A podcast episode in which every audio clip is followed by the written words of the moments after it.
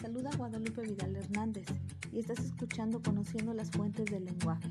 Como sabes, cada semana venimos informándonos más para traerte contenidos más actualizados y saber cómo es el desarrollo del lenguaje en el niño. El propósito es promover una rica información sobre lo que comprenden los periodos prelingüísticos y lingüísticos. En el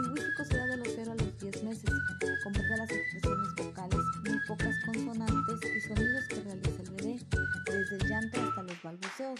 Se centra en dos aspectos, en relación con el desarrollo integral del niño y las funciones básicas de las emisiones.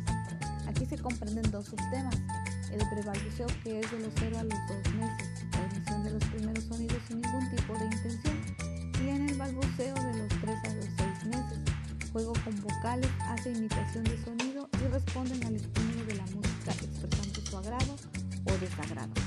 La recomendación es darle tiempo al niño para que hablar y jugar mucho con él. En la lingüística se da a partir de los 12 meses. Integra el contenido idea, la forma, palabra de la persona. Descubre un mundo nuevo ya que puede desplazarse de forma independiente. Se caracteriza por responder preguntas sencillas. Su pronunciación es poco clara.